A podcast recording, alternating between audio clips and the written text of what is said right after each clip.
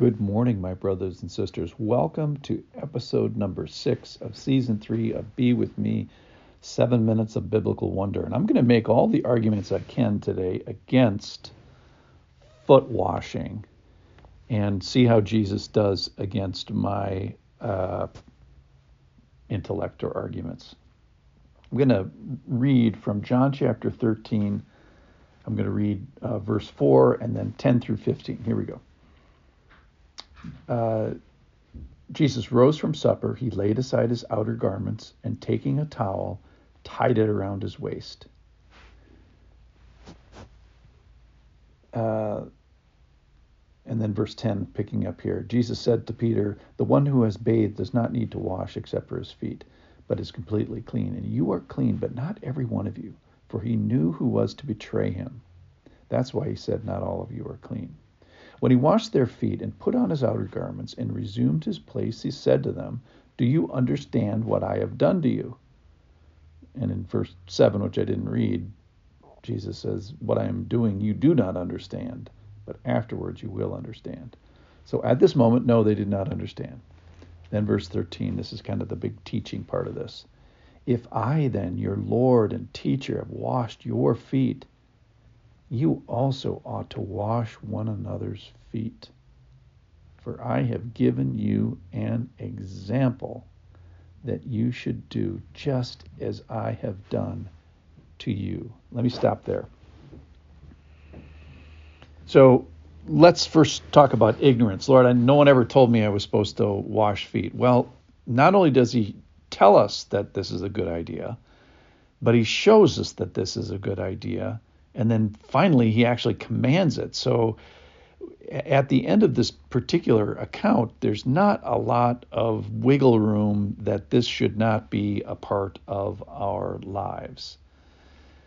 So let's say, well, Lord, I don't understand. And that's really what the disciples were saying. In fact, Jesus didn't even let them speak. He just said, uh, Do you understand now? No, you don't. But you're going to uh, eventually after you get the showing, the telling, and the commanding.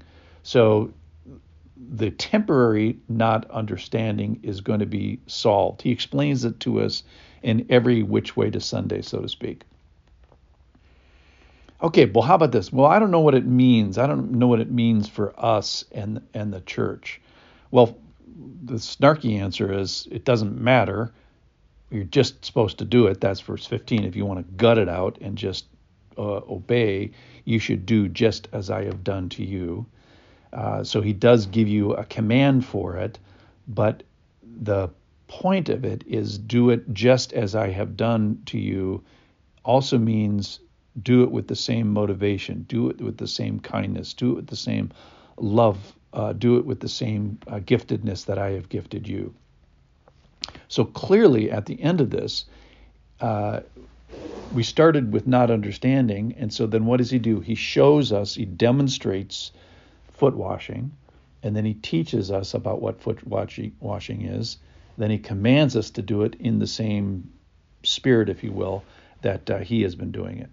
So clearly, at the end of this, we are supposed to be finding some feet to wash. So here's my another one of my arguments. Well, I don't, Lord, I don't know which are, which feet to wash. What do you mean by that? Is this literal uh, foot washing? And certain uh, denominations have taken this literally, but certainly this is uh, a figurative uh, teaching. So what kind of feet am I supposed to be wa- washing? Well, the crazy part of the story, and this is the part that uh, you could only have with the Bible and you can only have with the Lord is one twelfth of the feet that Jesus wash are the feet of a betrayer. And 12 twelves of the feet that Jesus wash, washes are going to abandon him in just a couple of hours. So the whole room is full of at least abandoners and to the worst, betrayers. So, this whole thing about, Lord, I'd like to wait for the right foot to come along. I don't want these club footed, deformed, degenerative, calloused, bunioned, dirty stock, sock smelling, wart infected, fractured, lacerated, tired, and weary dogs. I want some, you know, quality feet. I want some non stinky feet. I want some non weary feet. And that certainly is not the message of this. The, the picture is washing the feet around you. Some will not be beautiful, some will not be swift. All of them will be needed. And then here's the part that really gets me about this is the betraying feet.